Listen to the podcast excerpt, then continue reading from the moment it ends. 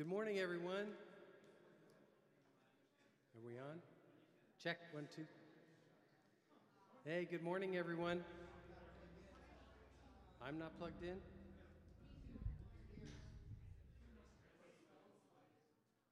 My ears aren't plugged in? Good morning, everyone. Welcome to La Jolla Community Church. Why don't we all stand as we enter into worship?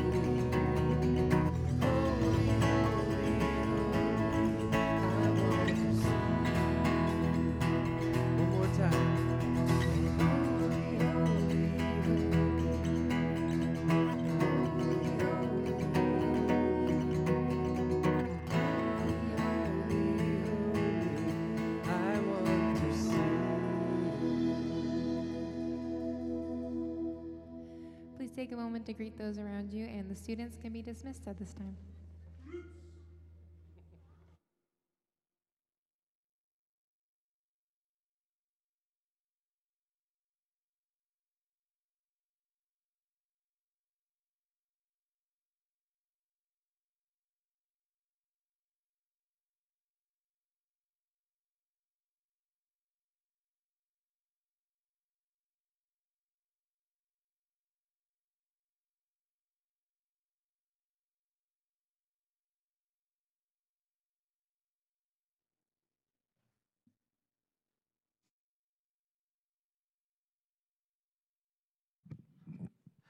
Good morning and welcome to La Jolla Community Church. Um, I'm Drake Oswald, the facilities director here, and we're so glad you're here with us this morning.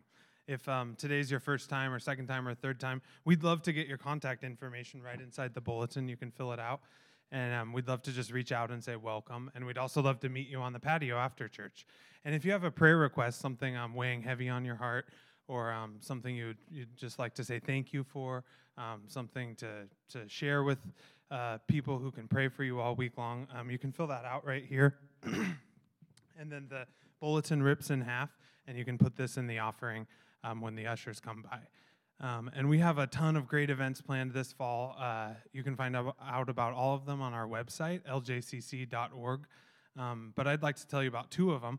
Um, we have fall uh, cleanup coming up, and um, that's next Saturday. And it'll be a great time to come with friends and family and clean up your church. Um, and there will be bagels and coffee and fresh fruit to get you started, and then uh, staining, painting, um, window washing, landscaping um, kind of projects. And um, we'll provide the tools, though, if you have them, you can certainly bring them.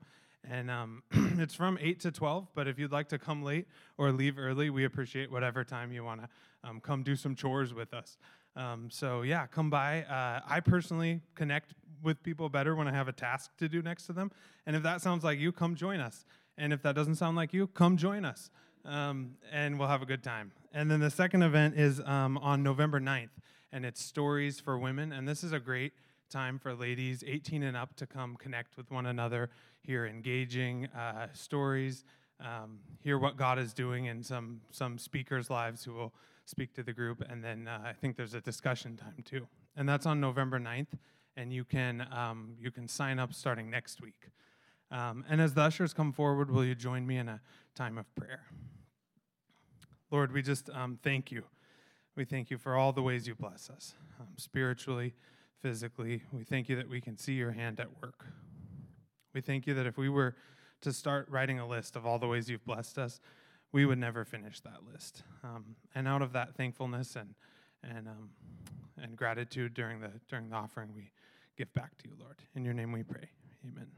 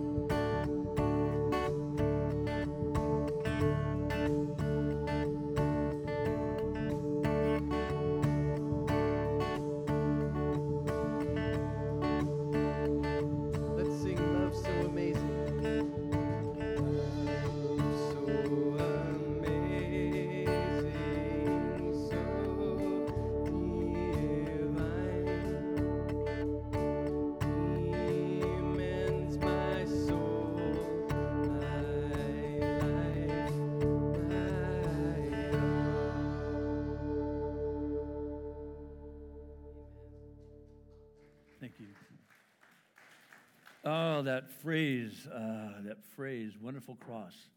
Those two words don't go together. wonderful cross. We're singing about a wonderful cross, and uh, uh, stirs up in me all kinds of conflicting feelings, right? Uh, I imagine had we been standing there that day, we wouldn't have said it was a wonderful cross. Uh, we would have said this is the most horrific event we've ever witnessed. Um, and yet it is in that way that's counterintuitive. It's, it is a wonderful cross. It's the reason we've gathered here today, uh, because it's that cross that makes it possible for us to have access to God. Um, today we're going to celebrate Holy Communion, uh, the Eucharist, the Lord's Supper. Three interesting ways of responding and, and, and, and referring to the same thing. Uh, because this wonderful cross causes us to say thank you to God. Eucharist means thanks. Uh, today, modern Greece, you'd say thank you to somebody. You say it's an F now. You say Efcharisto, Efcharisto. Thank you. So when we say God, to thank you to God, we say the Eucharist. We celebrate this this remembrance of, of His sacrifice on that wonderful cross, or that horrible cross, that hideous cross that created something wonderful that draws us together in His name. And we call it Holy Communion because He draws us into a relationship so intimate. It's scary close. It's a relationship that causes us to say, He knows everything about me, and yet He's drawing me closer. And seems to really be glad that I'm in His presence. Uh, Holy Communion. Uh, we call it the Lord's Supper, uh, probably because it, it happened a, after a long dinner. If you've ever been at a long, really great dinner, I don't mean a long convention like dinner where you're hearing people drone on and on and on, but when you're at a table with people, that you're, you're captivated in that magic of the evening, of the moment when you're having this dinner that could go on forever. And it seems to have just gone by in minutes. And you realize, oh my gosh, you've been here several hours and you're just having a great time opening your hearts and your minds to each other, uh, talking about events, talking about people, talking about things that matter. And so we call this uh, the Lord's Supper uh, because at the end of it, he said and did some things that brought it all together in a way that was profound uh, that sets up for that wonderful cross. And therefore, we say we're drawn into this Holy Communion and we say, Thank you, Eucharisto. Um, and really, what it caused us to do is to recognize uh, one big, very, very big idea that we all need forgiveness. We all need forgiveness. Uh, that's the first big idea of the morning. And I've added a theological word at the end of it. We all need forgiveness and atonement. We all need something that only Jesus could achieve, that only God in Christ could accomplish. That's what the atonement is about. Now, in England, in English, you could break it up and say it's about at one man. It's about being part of this intimate relationship that draws us into Holy Communion, makes us welcome guests at the family feast that Jesus hosts. And, and of course, it causes us to say thank you, but we all need forgiveness and atonement. So let me ask you this question Does that offend you? Or does that comfort you? This idea that you need forgiveness, does that offend you? Or does that encourage you, right? Because if, there's people, you know, if you walked up and you said, you know, you really need forgiveness, they'd be offended, right? They would resent that. Who are you to say I need forgiveness? Or, or would they say, yeah, right, I'm going to receive that. Thank you. Uh, that's the big idea of the morning. Um, uh, did you see the most amazing and, and, and now famous 18 year old in America this week? Brandt Jean, 18 years old.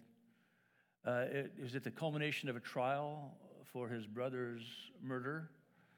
Uh, on trial was a young woman named Amber Guyger, a police officer from Dallas, Texas, who, distracted texting, came home one night thinking she was walking into her apartment.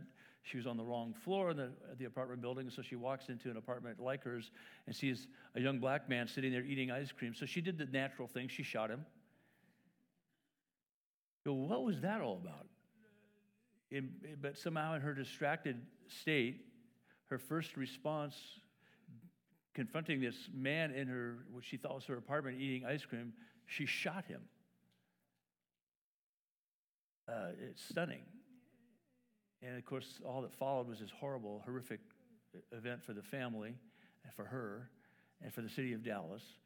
And it culminated in a trial where she was convicted of of murder. And the second day following, she was sentenced. And at that day where she was sentenced, uh, Brandt Jean requested uh, to make some comments. And he also requested that he, uh, if it was okay, he would give her a hug. He would, he would hug the woman who had shot his brother, Botham. So he said this. He said, I think giving, he said this to her, I think giving your life to Christ would be the best thing that Botham would want for you. He said, I love you as a person, and I don't wish anything bad on you. An 18 year old. Later in the trial, the judge herself came down and gave Amber a hug. Which immediately, uh, you know, in, in the Twitterscape erupted in all kinds of pushback ab- about that event, both events. The, the young Brandt giving Amber a hug, and the judge likewise giving her a hug. At, at the church in Dallas where the family has been worshiping, when they, when they heard what Brandt had done, they erupted into applause and praises for God. Their natural response was to thank God for this incredible demonstration of grace on the part of Brandt. Uh, likewise, people across the country, white and black, had the same reaction. However, there was, there was pushback also. Oh, and another outrageous event where um, a black person feels compelled to forgive uh, this white murderer. And, and then the, the references to Charlotte came out, you know, this um, despicable act on the part of Dylann Roof, where he walks into a Bible study at a church in Charlotte and, and murders people. And of course, those people, uh, same thing, they, they responded with deep tragedy and trauma and grief and loss. Uh, the horror, the, the hideous crime perpetrated against them was not lost on them. But, but something emerged in the midst of that uh, that was forgiveness. It looked like Jesus, sounded like Jesus. And so you see across the, the nation, there's, a, there's this divide about, I resent that. Somehow this seems to lack justice and appropriate, you know, something appropriate in terms of what has happened here. And yet these people who are closest to it are saying, no, you don't understand the nature of God's grace. We're not condoning a crime. We're not making light of a despicable act of human depravity or, or inattention and then an immediate response that was completely out of order. We're recognizing something so profound that the only word we have for it is it's wonderful. Not the event, but the capacity to forgive. And our world wrestles with this. Uh, do we resent it or do we receive it? This Tuesday, uh, sunset through Wednesday sunset is Yom Kippur. Uh, Yom Kippur uh, is the holiest day uh, in Israel's year. Last week was Rosh Hashanah, uh, the new year, uh, Rosh, head, head of the new year. Uh, and, and Yom Kippur is this very holy period, fasting, repentance, when one looks back on the last year and confesses one's sins and receives forgiveness from God. Yom Kippur, the Day of Atonement, communal repentance for the sins of the past year, the Jewish uh, holiest day of the year. And we wrestle with this, don't we? Uh, well, is it really sin that we're talking about, or just good intentions gone awry? Uh, good people just not perfect. Uh, this is, this is our, our culture doesn't know what to deal with, how to deal with this. Sin uh, is an invasive problem in our human experience. We all acknowledge it, whether or not we call it sin or not. Well, I don't know if I'd call it sin. It might be inappropriate social behavior. Oh, okay. Right. uh, but the, the effects of sin are devastating. They're, they're cute at one level. When a two year old has their hand into something that they're not supposed to be doing, and you say, uh, That's mine, and what do they do? They pull it close and they start stepping back. And it's cute for about 30 nanoseconds until you realize this little kid is, is expressing their flawed, fallen human nature. They're saying, I know it's yours, I know it's not mine, but now it's mine and not yours. and I'm going to look as cute as I can for as long as I can. and, uh, and what do you do? Uh, uh, the, the wise parent or grandparent says, Yes, you are very, very cute. And you're very, very wrong. no, they, they would do something to the effect of just say, That's mine, I'm taking that. And the kid would have a cry. And then as, and as they got older, they would talk that through. This is what is okay, this is what is not okay. Sin, something in us isn't right and we don't like it, but we can't shake it. That's the big issue. People usually don't wake up every day saying, I just can't wait to get out there and sin. If you thought yesterday was a big, big day of sin for me, you should wait today. Yeah. Uh, it's no longer Yom Kippur, it's Yom, let's just go for broke. In a world, we see people wanting and even demanding virtue. Isn't that interesting? We, we wrestle with this whole idea is it okay to call it sin? Is that an offense to somebody to call them a sinner to reference uh, behavior as sinful? But here's the thing we're hungry. In fact, we even demand virtue. A 16 year old high school kid shows up at the United Nations two weeks ago demanding virtue. In that wonderful, audacious adolescent way, she's demanding all these people who have been convincing in their, in their message to her and to her peers that the world is ending like on Tuesday. The world is coming to a very, very quick ending, and we're, we're robbing you of your future, and we're not going to do anything about it. so this young woman says, You're robbing me of my future. What are you doing?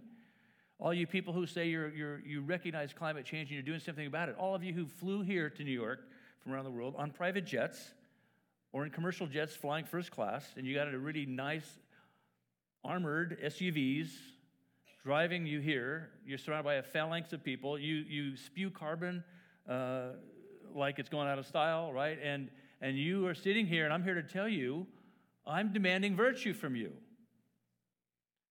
Uh, right? Did you see this? Did you read this? And, and all these guilty bureaucrats are saying, we were just kidding. No, they didn't say that. They said, what we were trying to do is leverage our concern in ways that advance our political agenda, but really, honey, there's nothing we can do about this. Didn't you understand that? No, she didn't understand that when you, when you talk about virtue, you, mean, you don't mean it. She actually believed that they meant something virtuous needs to happen immediately for future generations' benefit. This is the dilemma we wrestle with from the two year old uh, to the most powerful people representing the powers of the world gathering in one place to pretend like they're doing something virtuous while they deny it. Do you resonate with this at all? This is not a judgment on any particular person or body of people. It's just a, it's an observation on my nature and yours. This is an observation on human nature. In a world, in, in our world, we see people wanting and even demanding virtue in others. I demand virtue in you, and you, and you, and you, and you, and you, and you. Uh, but I, I resent it if you demand virtue from me. Because having now called it out, I'm in a virtue free mode. Because once I can virtue signal and once I can virtue shame, I'm no longer complicit in the problem. I've already declared the fact that I am so above it, and I leave it with you.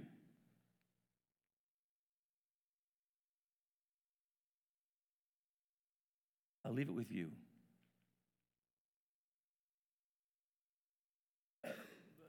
A, song uh, from the lost 60s said it this way. Many of you lived through the 60s, though you might not remember it. I'll remind you of this song. Um, I'd like to change the world, but I'm not sure what to do. So I'll leave it up to you. It's, quite, it's beautiful sleight of hand, isn't it? It's virtue signaling I see the need for change, but it's virtue shaming. But it's just too hard because of all, all of you people make it really hard. I'd be way more virtuous if I was surrounded by virtuous people. So we all prefer to confess other people's sins, not our own. Now, let me personalize it. I would much prefer confessing your sins than mine because yours are so obvious to me. My sins, however, are a special category. I put them under the category, of the heading of good intentions. My sins are covered by good intentions, my virtue signaling, and I need to absolutely, because I'm an honest, righteous, virtuous person, recognize yours as the virtue shaming opportunity that they are. This is how it works in the real world, is it? It doesn't not. Uh, and, and so I, I think I could wrap up the sermon right here, but I won't. because I would be lacking virtue if I didn't continue pummeling you with this message. Uh, and, and so we see that virtue signaling is at an all time high, achieved by virtue shaming. So, why doesn't anybody want to run for public office anymore? Are you kidding me? Not only will all the things I actually did come to light, but things I never did or dreamed of doing will come to light. And people who did, I've never met will come up and, and bear witness to the fact that I did that, or, or, or they think I did that, or maybe somebody they know thought I did that. And this is the craziness. We are obsessed, we're hungry for virtue. Why? We've said this previous weeks. We're made in the image of God. We hunger and thirst for righteousness, but we demand it from other people.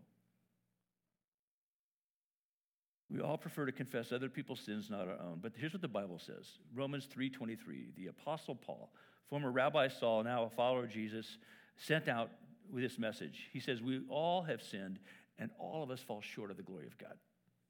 100% of us a perfect statistic 100% of the people who've ever entered the human race, have lived in the human race, and exit the human race uh, fit under this category. We all have sinned and fall short of the glory of God. And virtue signaling and virtue shaming is not new. It's, it's, it's, it's a new title, a new way of talking about it. Virtue signaling and virtue shaming are phrases that have come into vogue in the last year. You never grew up hearing people talk about virtue signaling or virtue shaming, but it's, it's as old as human nature, right? Uh, John, the apostle, another apostle of Jesus, uh, wrote in what we call John's Gospel, basically a, a salvation history. Matthew, Mark, Luke, and John are these histories of Jesus' uh, entrance into the world and, and his mission. And, and, and in those four Gospels, they tell overlapping versions of the same story. And so John tells us in, in, in what we call John chapter 8 about an occasion when a woman was set up for adultery and then brought before Jesus, accused of this adultery that she engaged in, having been manipulated into it by the men that are now accusing her. And it's a standard classic case of virtue signaling. Look, Jesus, this woman has been caught in adultery. Who knew? And you know, we all know what the law says that she should be stoned. And uh, what do you think?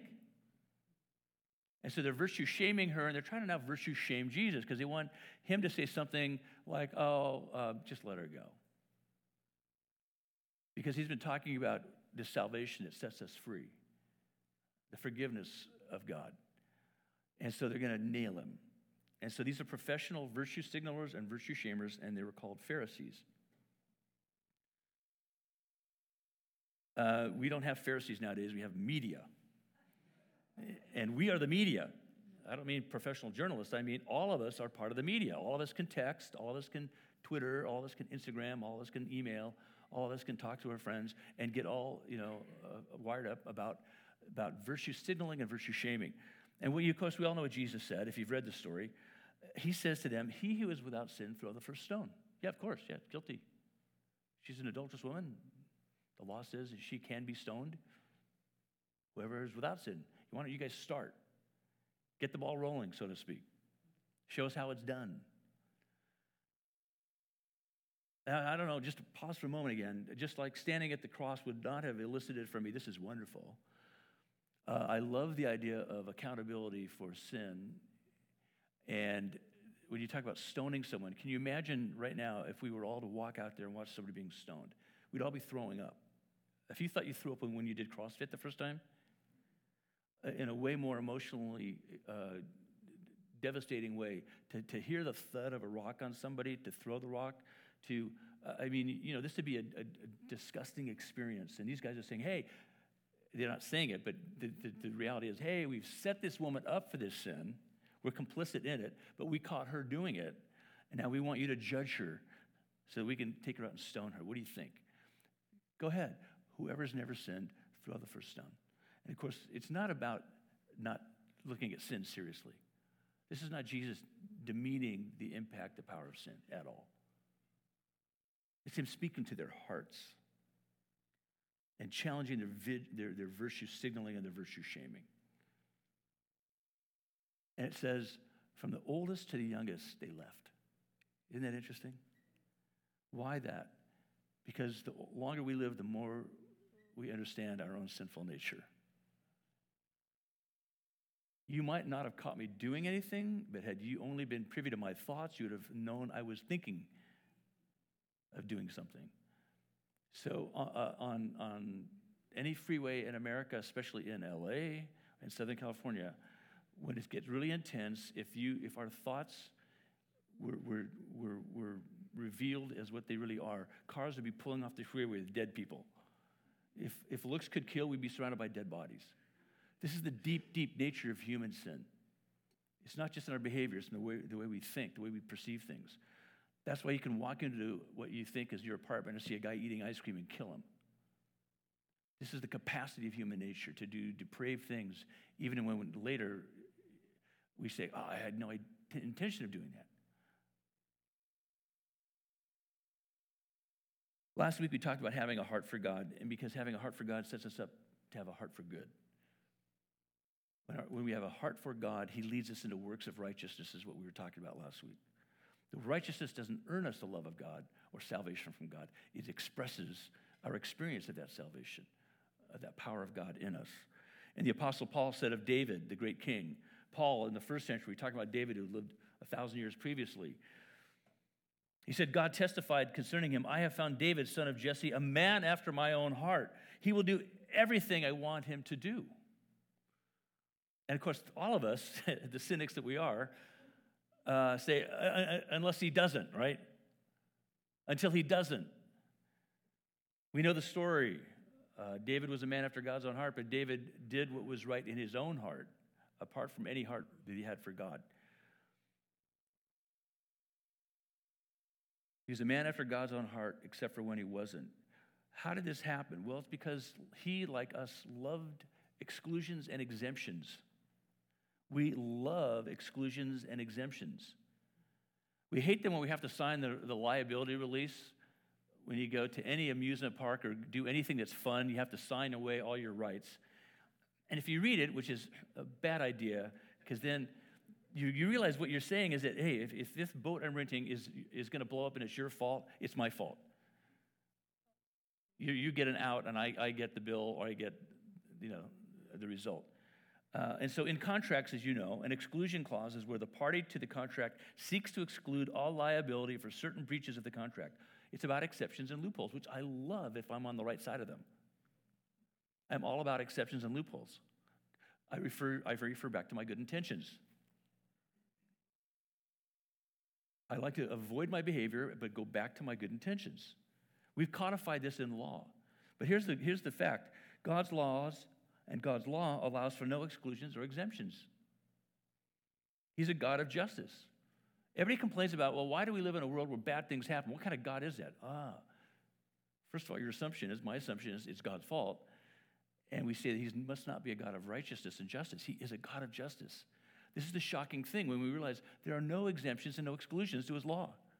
But I didn't know about it. It doesn't matter if you didn't know about it.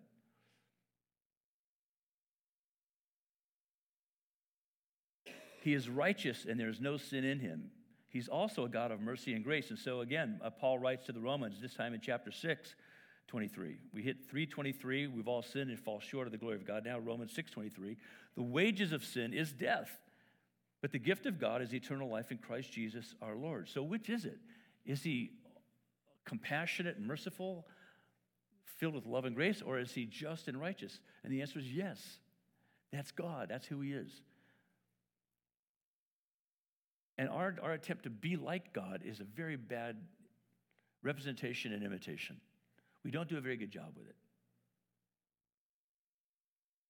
So, John, uh, again, another one of Jesus' disciples that we've referred to in that story about the woman caught in adultery, uh, says it this way in his letter, first letter, 1 John uh, 1 5 to 10. He says this This is the message we've heard from God and declare to you God is light.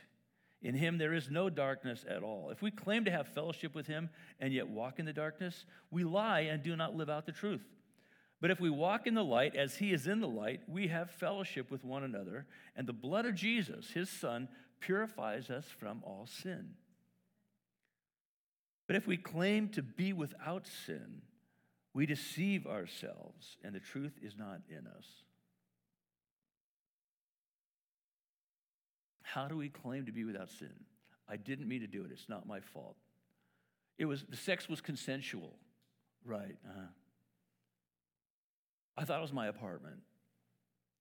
I had to do it. It couldn't be helped. All the ways that we rationalize the fact that either we were without sin or it shouldn't be held against us.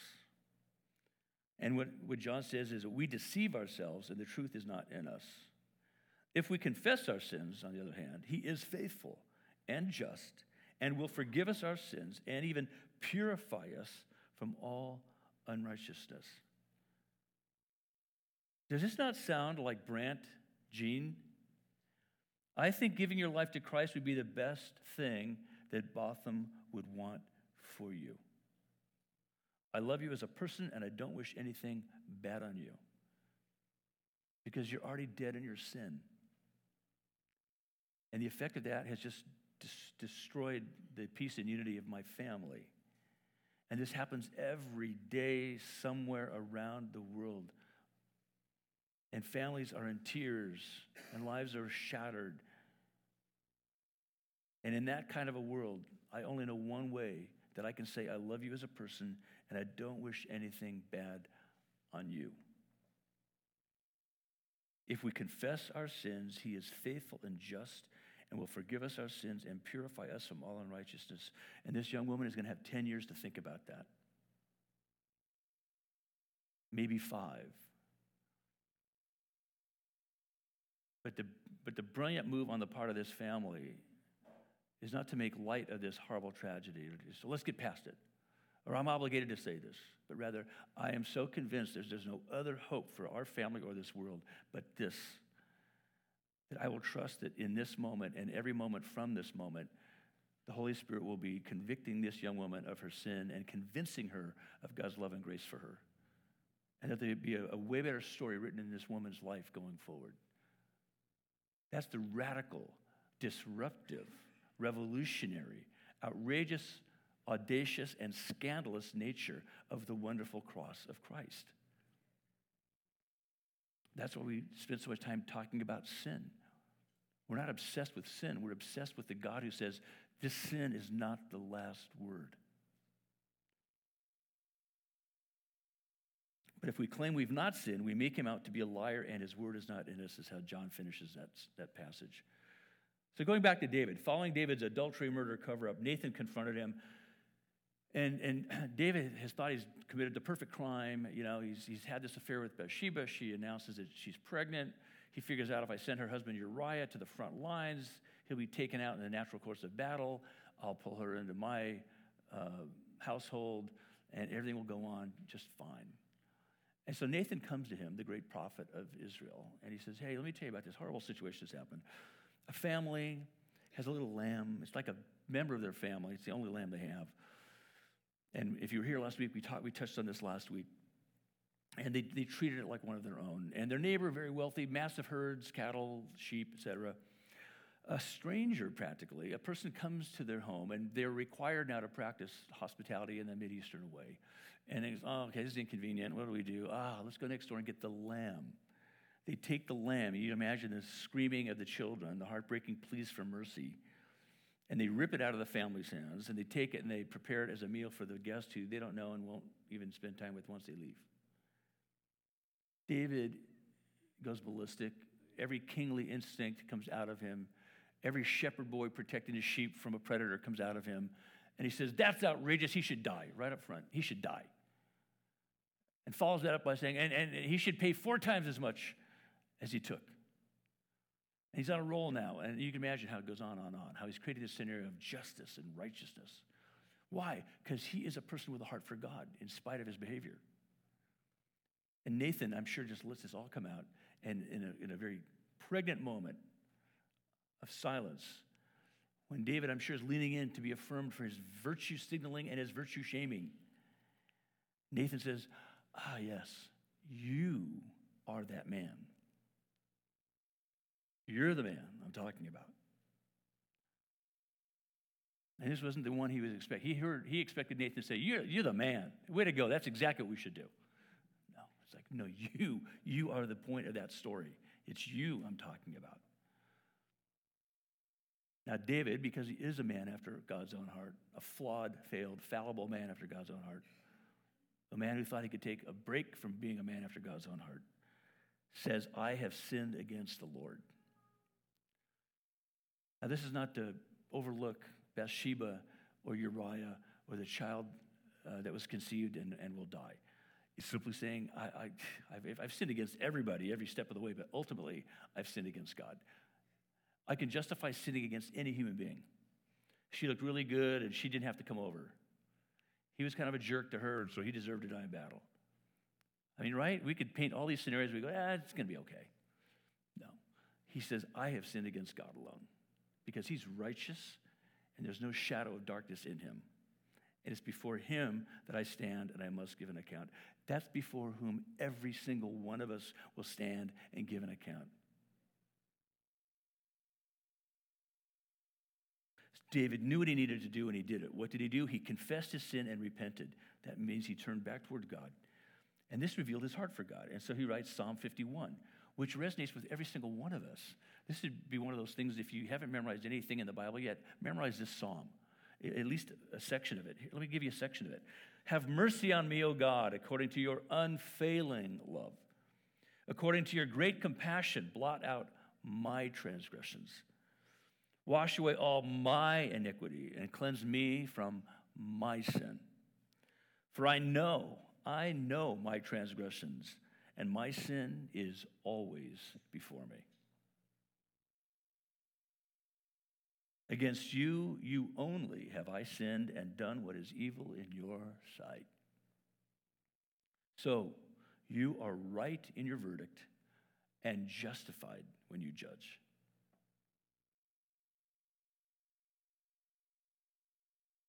Do those words lift you? I hope they give you goosebumps. I hope they lift you. I hope they, they, they, they feel at first heavy uh, what he went through, what I've gone through, what he was capable of doing, what I'm capable of doing. But I hope they lift you into, into a place of saying, what kind of God is this? And what's the only word that comes to mind? Ultimately, he's wonderful. Imagine now Nathan saying to David, Now you are that man. You are that man. That's the man God is redeeming you to be. That's the man God created you to be. You are that man from confrontation to confirmation. This is the power of the wonderful cross. This is why we get a bigger vision of God when we, we start to pay attention to who He is and what He's doing. Which leads us to the second point. If the first point was this, we all need forgiveness and atonement, two short points, no less profound, follow right from that. The second one being this God's love and grace is revealed for everyone in the cross of Christ. This transcends cultures, ages and stages, socioeconomic statuses, language groups, ethnicities, races, geographical locations, political persuasions. God's love and grace is revealed for everyone in the cross of Christ. Again, Paul, writing to the Corinthians, who could reasonably be called the Californians, in terms of their lifestyle and, and what they were in their day. Paul writes this Therefore, if anyone is in Christ, the new creation has come. It's a symbol of the new creation of God's redemption, it's a harbinger of something beautiful that's going to be happening. Therefore, if anyone is in Christ, the new creation has come. The old has gone, the new is here. All this is from God, who reconciled us to himself through Christ and gave us the ministry of reconciliation. That God, was reconciling the world to himself in Christ, not counting people's sins against them. And he has committed to us the message of reconciliation. Brandt Jean got that message loud and clear. Brandt Jean was an eloquent, ardent spokesperson for that message this week. The people in Charlotte continue to be ardent advocates of this message.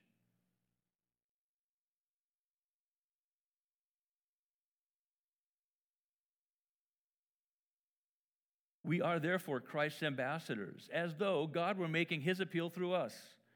And so we implore you on Christ's behalf be reconciled to God. God made him who had no sin to be sin for us so that in him we might become the righteousness of God. Not might, as in, gee, hope it happens. It might happen, may or may not happen. It might, it, it, it's a literary device saying, so that this will indeed happen. This is what happens when you're linked heart to heart, mind to mind, arm in arm with Him. This is where you go. This is where it takes you. This is what you become, and this is what you will do. So, what do we see here in this shocking, scandalous thing? God Himself was willing to suffer and sacrifice Himself for us. This is shocking and scandalous.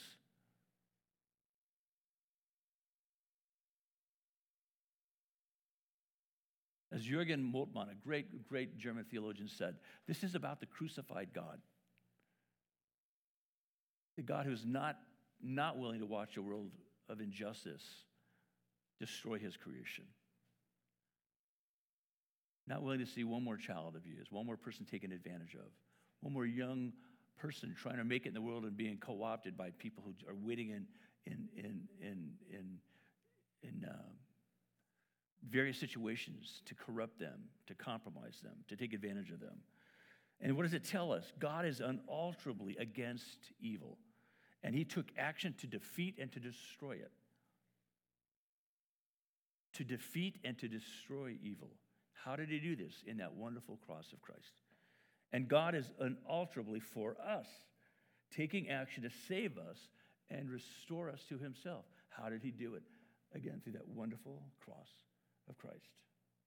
And so the third point is this by faith in Jesus, we receive salvation, we receive redemption, we receive reconciliation. Salvation, the forgiveness of our sin. We become new creations in Christ. Redemption, we become part of God's kingdom. We become part of this movement of God's Spirit in the world. We're part of something much bigger than ourselves and our own salvation. And then finally, what is this reconciliation about? It's about that we're now part of this new creation in a way that uh, the, the possibility opens up for new relationships in us, around us, and through us. We become full participants with God and His work in the world.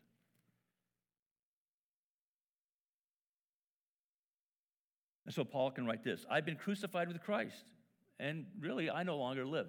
Yes, it's me, but it's not me. It's, it's the right version of me. I no longer live as I used to live. It's a new version of me. In the same old body, but it's a new me because of him. And I no longer live, but Christ lives in me. The life I live in the body, I live by faith in the Son of God, who loved me and gave himself for me. This is everybody's confession of faith in Christ young, old, male, female. I live by faith in the Son of God, who loved me and gave himself for me. Therefore, I no longer live, but Christ lives in me. So Brandt Jean understands who God is and why we all need the Savior. In a world so confused about sin and so unwilling to own it and name it and receive the only known antidote for it, God raises up prophets among his people, of whom Brandt Jean is now one of them. He raises up righteous spokespeople not pounding a, a lectern at the, at the UN saying, You lied to me, make it right. That's a beautiful, beautiful, courageous gesture. It's just too small. We need Brandt Jean to say, I think giving your life to Christ would be the best thing. Mm-hmm. He's right. And so he's really quoting Paul writing to the Ephesians who said, But because of his great love for us, God, who is rich in mercy, made us alive with Christ even when we were dead in transgressions. It is by grace you have been saved, in order that in the coming ages he might show the incomparable riches of his grace, expressed in his kindness to us in Christ Jesus. And so the justice and love of God reveals God's grace for everyone. And so what do we do? Turn to him.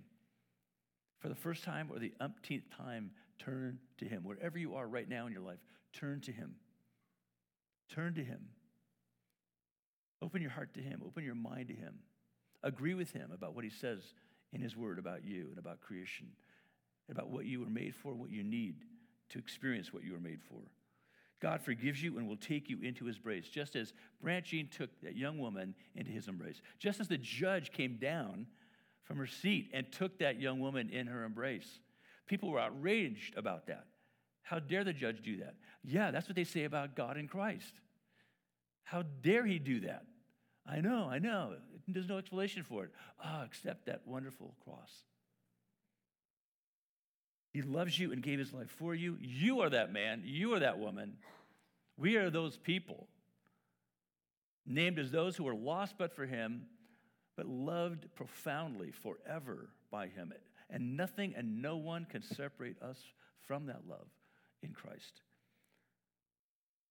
So, what do we do? We learn from him and we embrace his righteous, righteousness and his truth. We don't just kick back and wait to go to heaven.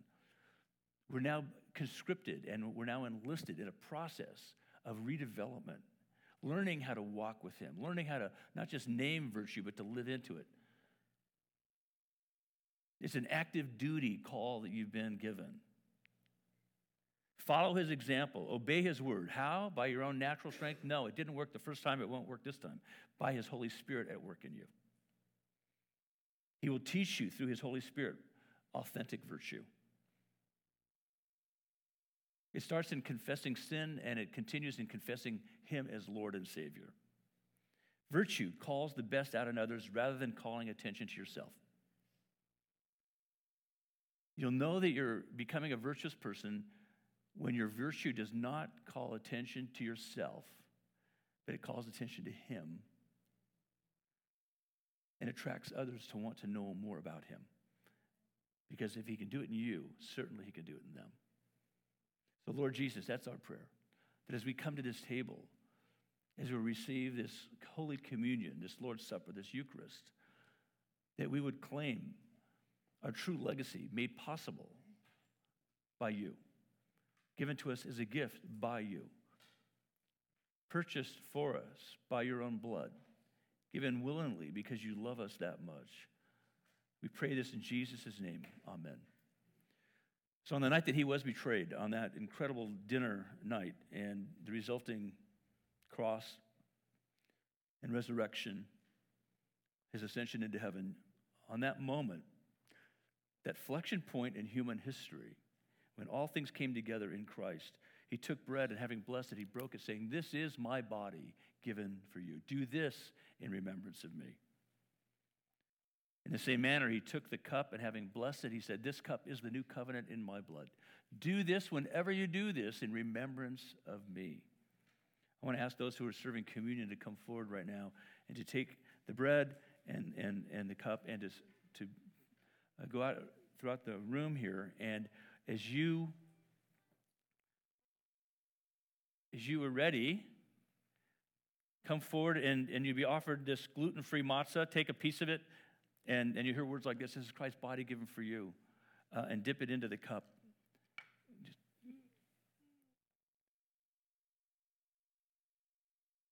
And then return to your seat and simply reflect on this incredible gift that God has given you that your sin no longer defines you. His salvation, His grace defines you. You are beloved son and daughter of the living God in Christ. And that's what we celebrate here today. That's why we say, Thank you, thank you, thank you to the Lord. So please receive communion whenever you're ready.